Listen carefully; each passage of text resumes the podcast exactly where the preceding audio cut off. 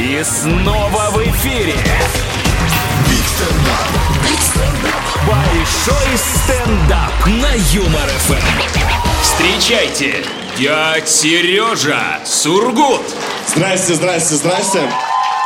Вот в чем будет э, ошибка неопытного мужчины, когда ему нужно рассказать своей женщине историю, которая связана с его друзьями?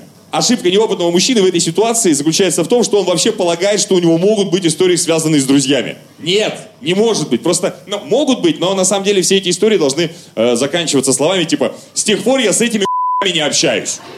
Тогда окей, тогда может быть. Рассказывать историю своей женщине нужно максимально избегая присутствия других женщин в этой истории.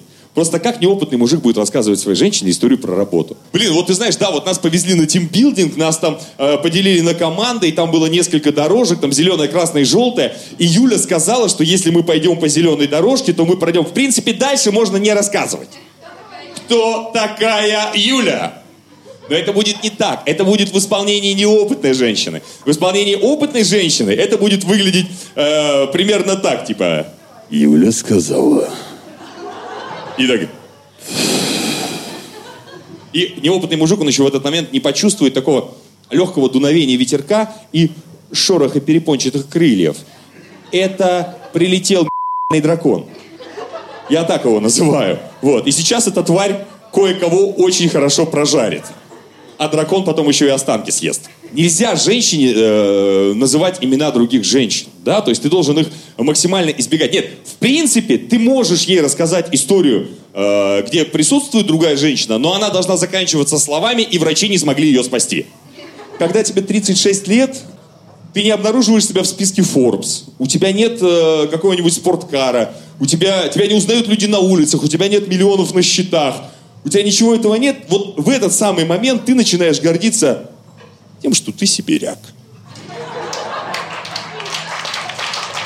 Ты прям молодец. Ты видел жизнь. Ты знаешь жизнь. Я люблю дочь, но мне кажется, я совершенно не умею с ней общаться. Знаете, говорят, типа, разговаривай с ребенком как со взрослым. Это странно. Я просто однажды был свидетелем сцены, когда мы пошли в кино с дочкой, и передо мной стояла какая-то мамаша, с ней были два сына, одному пацану там типа лет 7, второму там, не знаю, 4-5, где-то так. И тот, который мелкий, он что-то все время бегает, пинается, что-то задирает, старшего носится. Мама стоит, у нее полные руки одежды, она как-то пытается не потерять этих двух э, балбесов места в очереди. В конечном итоге она просто ловит старшего, такая садится перед ним на колени, смотрит ему в глаза и говорит, Савелий, будь мудрей. Отпусти ситуацию. Мне кажется, просто если что-то подобное можно было бы сказать, знаете, э, собаки, которые вот подушку типа Рекс. Будь мудрей. Ну прекрати пороть по духу. Ну там же папа спит. Причем прямо сейчас. Вот. И, э, ну правда, э, я действительно не могу общаться с, с, с дочерью нормально, как бы мне этого хотелось. Но мне кажется, я понимаю, в чем проблема. Вот они умнее. Просто э, некоторое время назад я спросил, я говорю, Саня, ты когда-нибудь лизала качель зимой? Она говорит, нет, зачем, я же примерзну. Я просто вспоминаю себя, по-моему, я это тоже знал. Ну, я лизал. Но с другой стороны, я жил в Сургуте, и там в 80-е годы в этом прекрасном городе было бы большой глупостью с твоей стороны оказаться гребаным умником во дворе, да? Когда 20 человек на тебя лизнули качель, а ты такой типа, я же примерзну. Карьера твоя не сложится, клянусь. Ты пустил ее только что под откос этими словами.